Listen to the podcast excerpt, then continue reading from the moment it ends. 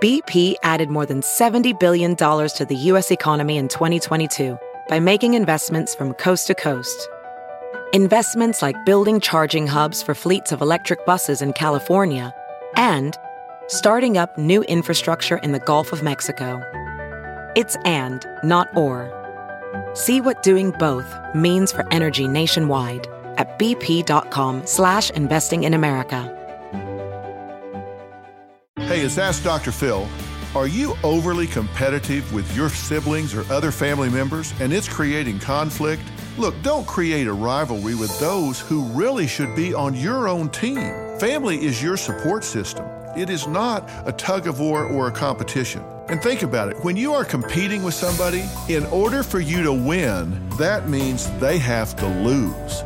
Do you really want your loved ones walking away from you feeling like they are losers? That's a lose-lose situation. The most important thing to remember is that no matter what the conflict, it is not worth losing a loved one. Think about it. Get along. For more on family rivalry, log on to Dr Phil dot com. I'm Doctor Phil.